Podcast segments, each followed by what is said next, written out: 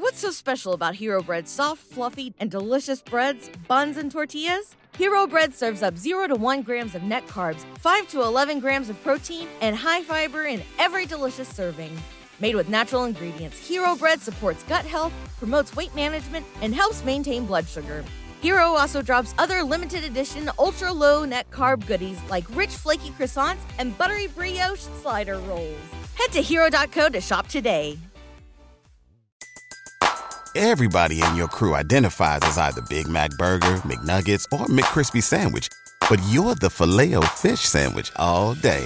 That crispy fish, that savory tartar sauce, that melty cheese, that pillowy bun.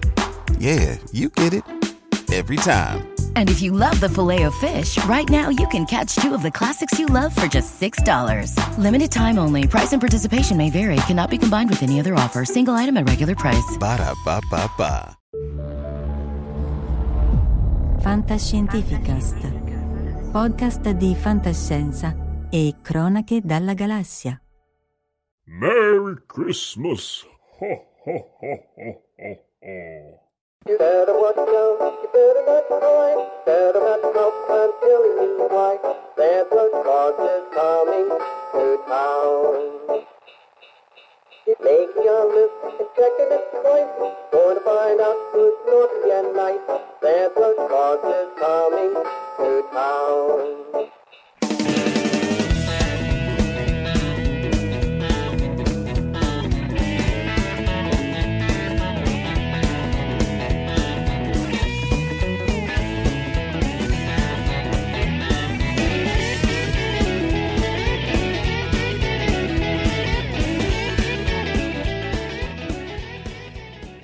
Un saluto a tutte le persone all'ascolto e bentrovati con Black Dog Edizioni.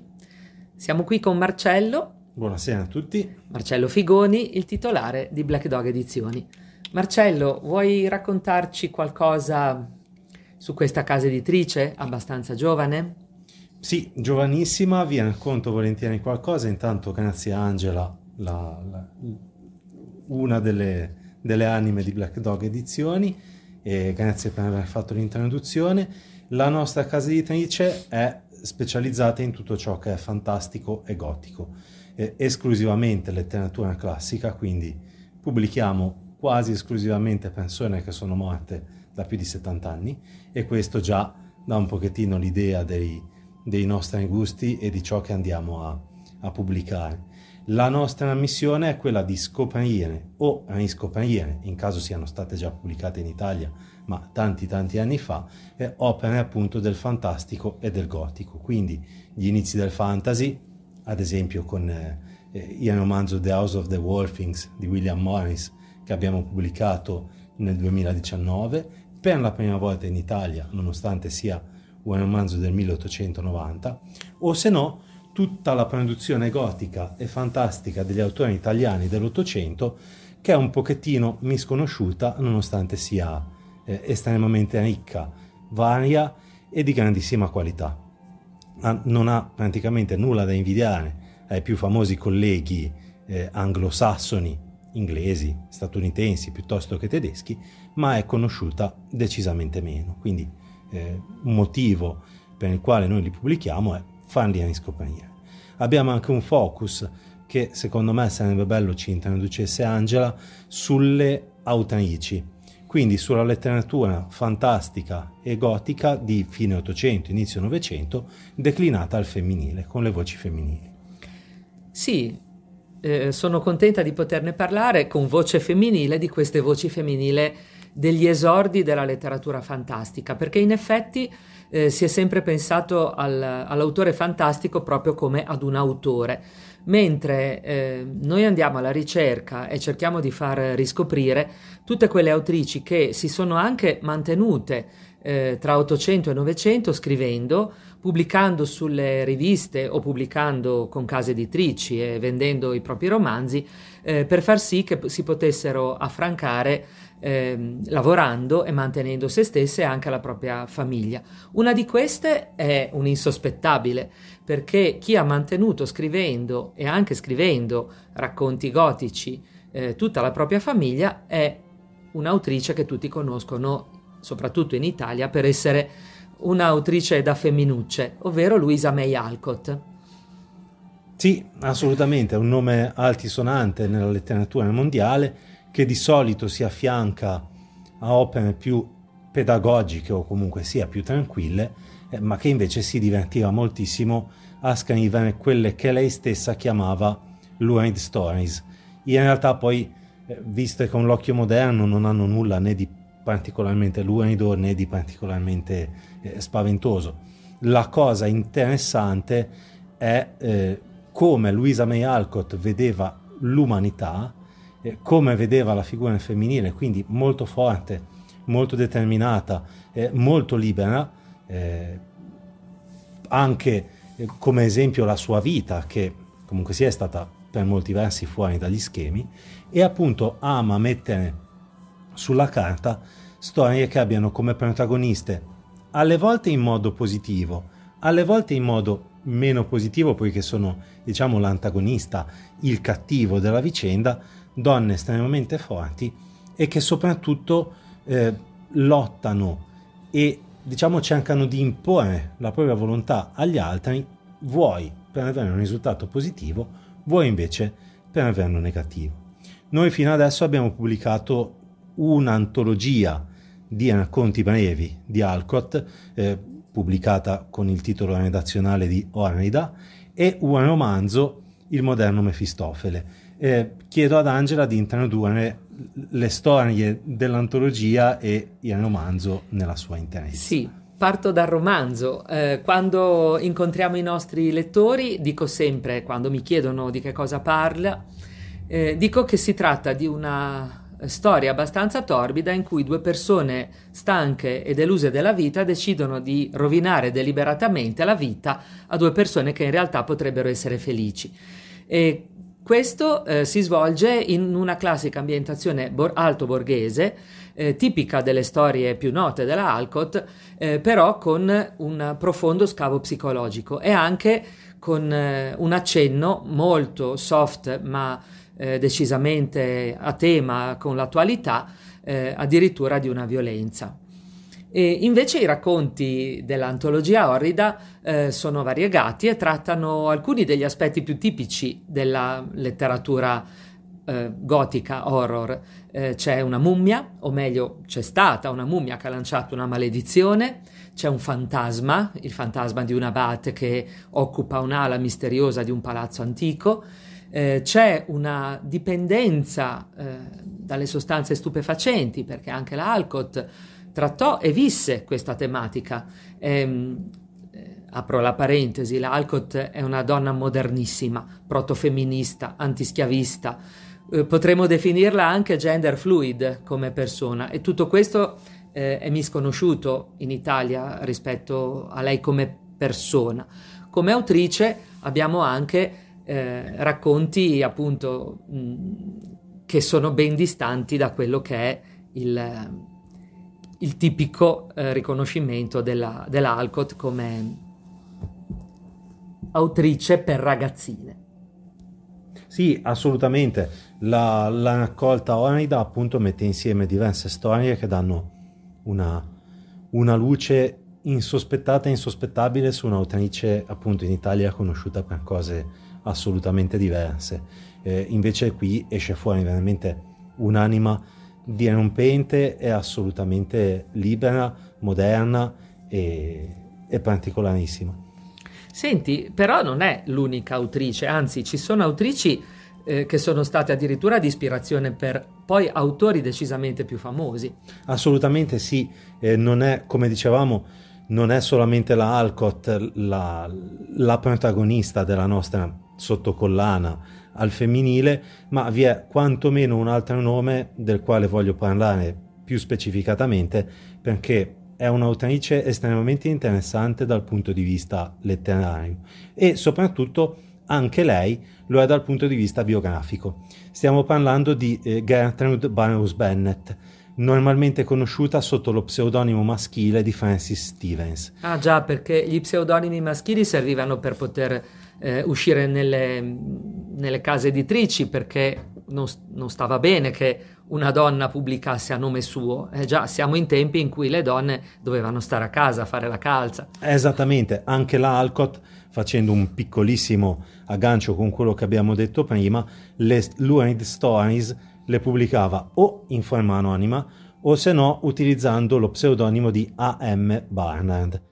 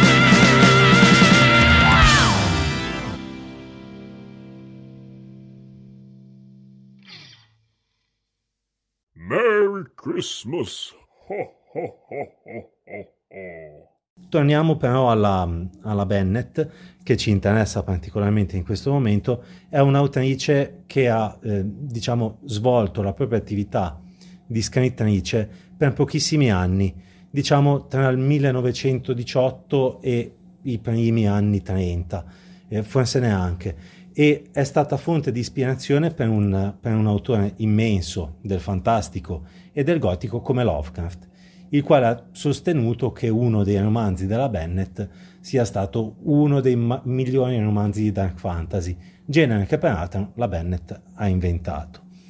Noi abbiamo pubblicato due romanzi di questa straordinaria autrice, Il Signore della Paura, un romanzo effettivamente in piena luce dark fantasy perché eh, diciamo si parla di un mondo perduto, eh, di ambientazione mesoamericana, quindi la vicenda inizia nel Messico con due avventurieri che si perdono nel deserto e eh, trovano un'oasi che contiene un'azienda, pensano di aver trovato la salvezza, in realtà non gli andrà tutto poi così bene. Si sono cacciati in un bel guaio. È in un bel guaio che in un primo momento pensano di aver risolto, ma purtroppo poi quel guaio si presenterà nuovamente a casa loro negli Stati Uniti. Quindi ci sono due ambientazioni diverse, una più mesoamericana e una più statunitense. Il titolo originale dell'opera è The Citadel of Fear, ma noi abbiamo voluto scegliere eh, nella traduzione Il Signore della Paura perché in realtà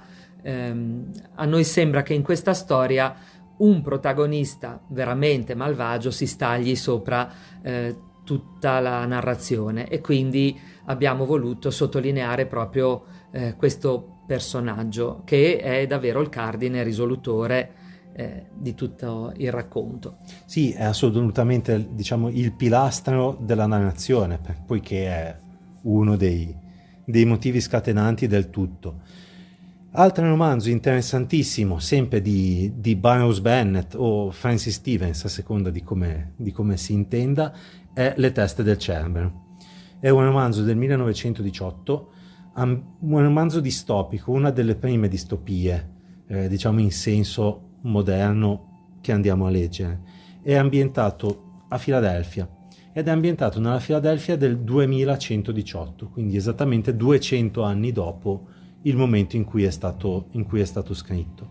È un romanzo particolarissimo che mette insieme elementi tipici del fantasy, della letteratura gotica, della letteratura d'avventura e della fantascienza, perché eh, praticamente inizia nel 1918 e mette insieme tre personaggi che sono due, un fratello, una sorella e un amico. Senza spoilerare troppo possiamo spiegare perché il titolo, Le teste esatto. del Cerbero. C'è una polvere che passa di mano in mano ed è molto ambita ed è contenuta in un'ampolla di cristallo eh, chiusa con un sigillo eh, che ovviamente rappresenta le teste del Cerbero e pare addirittura si dice cesellato dal Cellini. Questa polvere viene nelle mani appunto di questi protagonisti viene toccata e, e lì inizia il viaggio nel tempo. Sì, perché appunto questa polvere misteriosa, stranissima, che non si sa che cosa sia, eh, diciamo che consente la facoltà di spostarsi nel, nel, tempo e nelle dimensioni. Infatti non si sa bene se sia solamente un viaggio nel tempo piuttosto che un viaggio in una dimensione parallela. Tant'è che c'è un momento estremamente fantasy nel quale eh, si è in un mondo completamente diverso dal nostro. Una sorta di mondo di transizione che poi però li scaraventa in una Filadelfia che è davvero ehm, precorritrice quasi di un mondo moderno. Eh, sembra che ci sia davvero l'occhio, eh, il terzo occhio nella Bennett perché eh, prefigura una civiltà e una società totalmente asservite al potere di pochi e direi che insomma è stata abbastanza preveggente. Estremamente, vi sono alcuni elementi del romanzo che non, appunto, non riveliamo per, per non rovinarvi la sorpresa di leggerlo, ma che sono stati estremamente, eh, che azzeccano molti dei nodi della, della società contemporanea. E mi vorrei fermare ancora un attimo su questa autrice eh, per segnalare una cosa. Noi abbiamo deciso per gli ascoltatori appunto di Fantascientificast di fare una, una promozione dedicata eh, per la quale acquistando il romanzo Il Signore della Paura si avrà le teste del Chamber in omaggio. Quindi diciamo è un invito a conoscere questa autrice eh, diciamo mh, nel modo migliore possibile avendo due romanzi praticamente al prezzo di uno. Sono godibilissimi. La traduzione è contemporanea e quindi uh, opera naturalmente della nostra casa editrice e quindi scorrono molto velocemente e in maniera gradevole. E tuttavia i temi trattati sono davvero ehm, emozionanti, interessanti e mm, sono, siamo convinti che troveranno l'interesse del pubblico di questo podcast. Sì, non sono mai banali e e danno molto secondo me, danno, danno tante risposte e tante, tante, suggestioni quantomeno. E vorrei fare in chiusura semplicemente una, un piccolo cenno a quella che è la nostra novità del momento alla quale teniamo molto perché è la nostra prima graphic novel. Ci siamo lanciati infatti anche in questo tipo di, di narrazione eh, più artistica, anche perché eh, tutti i nostri libri, anche quelli pubblicati sotto forma di antologia, piuttosto che di romanzo sono tutti illustrati. Quindi noi avevamo già nelle nostre vene e nelle nostre corde eh, la volontà di, del connubio lettere-arte e abbiamo pensato di, di svilupparlo ulteriormente con la graphic novel. Eh, sì, perché ehm, la nostra casa editrice è giovane, avevamo detto all'inizio, è nata nel 2019, però ci piacciono i libri come si facevano una volta e quindi le tavole in fratesto illustrate da autori contemporanei ehm, ci hanno sempre caratterizzato. E siccome appunto conosciamo tanti bravi illustratori, abbiamo pensato di lanciarci ehm, in questa nuova avventura. Si tratta eh, di una graphic novel tratta da un racconto di Remigio Zena. Eh, la sceneggiatura è di Franco Limardi, un autore che probabilmente molti di voi conoscono, e la parte grafica è di Simona Ladeo, una giovane illustratrice che ha davvero un tratto molto narrativo e molto evocativo. Vogliamo anticipare qualcosa sulle tematiche, Marcello? Sì, è molto interessante perché appunto, come diceva Angela, è seguendo il nostro lavoro di riscoperta del fantastico e del gotico italiano, è tratta da una novella dei primi del Novecento di questo autore genovese, Remigio Zena, al secolo Gaspare in Varea, eh, che tratta un tema che più di attualità non si può, nel senso che è una storia gotica, dark, con venature misteriose, ma che ha però come fulcro sia degli avvenimenti sia come personaggi tendenzialmente la mafia. Quindi eh, è, diciamo, è un, va a svergognare tutte quelle persone che negli anni 70-80 dicevano che la mafia non esiste e che della mafia non si è mai parlato, poiché appunto vi è una novella di un non siciliano eh, dei primi del Novecento che tratta con lucidità, con coraggio e anche con cognizione di causa un fenomeno che purtroppo eh, continua a persistere. E il racconto e poi la graphic novel che ne è venuta fuori ha diciamo un impianto che può essere quello del giallo, nel senso che vi è un ispettore che appunto deve investigare su una, su una strana sparizione di cavalli e di corse clandestine. All'inizio sembra un caso molto semplice, eh, si pensa che sia un qualcosa di piccioli e di uomini d'onore. In realtà non ci sono solamente piccioli e eh, uomini no, d'onore, ma... Perché ci sono anche incursioni in un passato quasi mitologico e soluzioni che non sono per niente di questo mondo. Esatto. E quindi, beh, basta, non diciamo non altro diciamo perché altro. altrimenti eh, raccontiamo anche le, la fine e non si spoilerà mai. Assolutamente no. Uh, un ultimo cenno, tornando a quello di cui abbiamo parlato prima, quindi Il Signore della Paura, eh, mi faceva piacere citare, vabbè, il, il traduttore che è Andrea Comincini, l'illustratrice Sara Canotti che ha fatto un lavoro veramente eh, immenso di, di, illustrazione su un libro complesso realizzando moltissime tavole, moltissimi spot eh, con una precisione dei dettagli incredibile fatto tutto semplicemente con una matita. Io ci scrivo male la lista della spesa e vedere quelle cose lì mi, mi, mi appassiona. Invece i libri della Alcott Oranida è stata illustrata da, da Elena Massola, tradotta da Cecilia Martini, stessa cosa la traduzione sempre anche di mm, Il moderno Mefistofele e di Cecilia Martini, mentre invece le illustrazioni sono di Elisabetta Checci. Bene, direi che mm, come primo assaggio possiamo fermarci qua. Il nostro catalogo è molto più ampio, vi invitiamo ad andarlo a vedere sul nostro sito www.blackdogedizioni.it e lasciare qualche commento se volete, di visitare le nostre pagine social. Grazie a tutti, grazie per l'attenzione, un saluto. Avete ascoltato Fantascientificast, podcast di fantascienza e cronache dalla galassia, da un'idea di Paolo Bianchi e Omar Serafini con il contributo cibernetico del Cylon Prof. Massimo De Santo.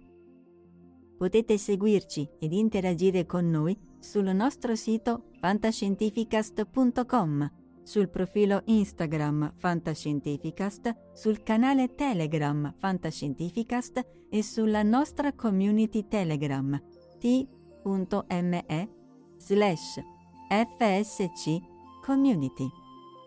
Se siete particolarmente timidi potete utilizzare la vecchia cara e affidabile posta elettronica scrivendoci all'indirizzo redazione chiocciolafantascientificast.com.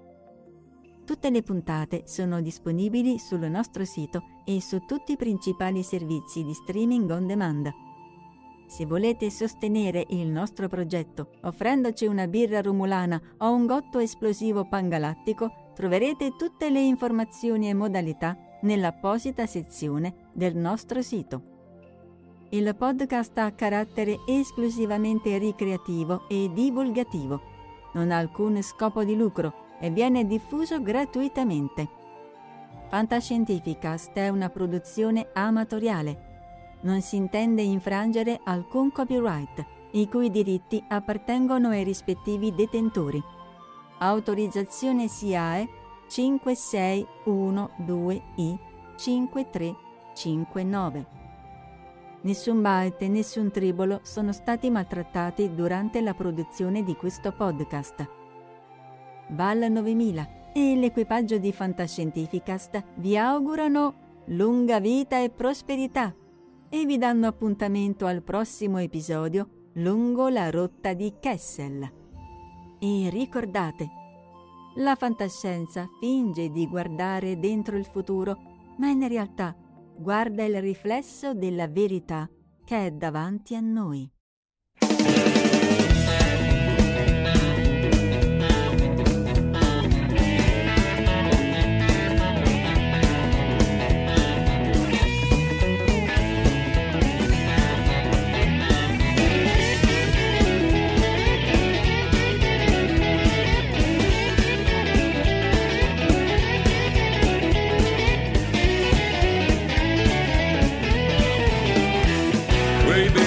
Out and you better not cry. You better not pout, I'm telling you why. He's making a list, he's checking it twice. He's gonna find out who's naughty and nice. He's coming. Yeah, he's coming. Santa Claus is coming to town. Yeah, he's coming. He's coming. Town. Santa Claus is coming to town. Got little tin horns and little toy drums, a rumma toot toot and a rumma tum tum, a curly head dolls that coddle and coo, a elephant spokes and a kitty costume. He's coming. Said he's coming. Old Santa Claus is coming to town. Yeah, he's coming. He's coming. Your Santa Claus is coming to town. He sees you when you're sleeping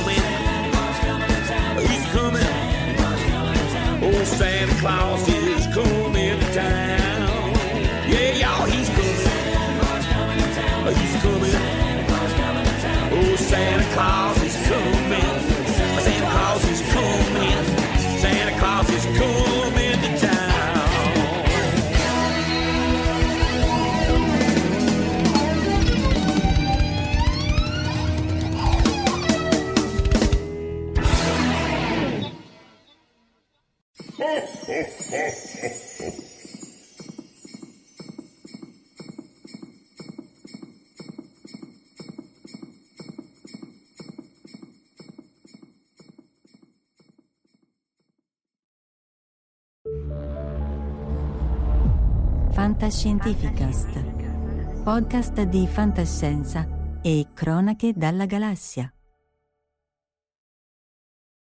Nice buns, soft, fluffy, and ultra low net carbs. Discover Hero Bread, the delicious ultra low net carb bread with incredible taste and texture. Hero Bread has zero grams of sugar and is under 100 calories per serving, plus high in fiber with 5 to 10 grams of protein per serving. Order from hero.co now and get 10% off your first purchase with promo code AH10. That's 10% off with code AH10. H E R O dot C O.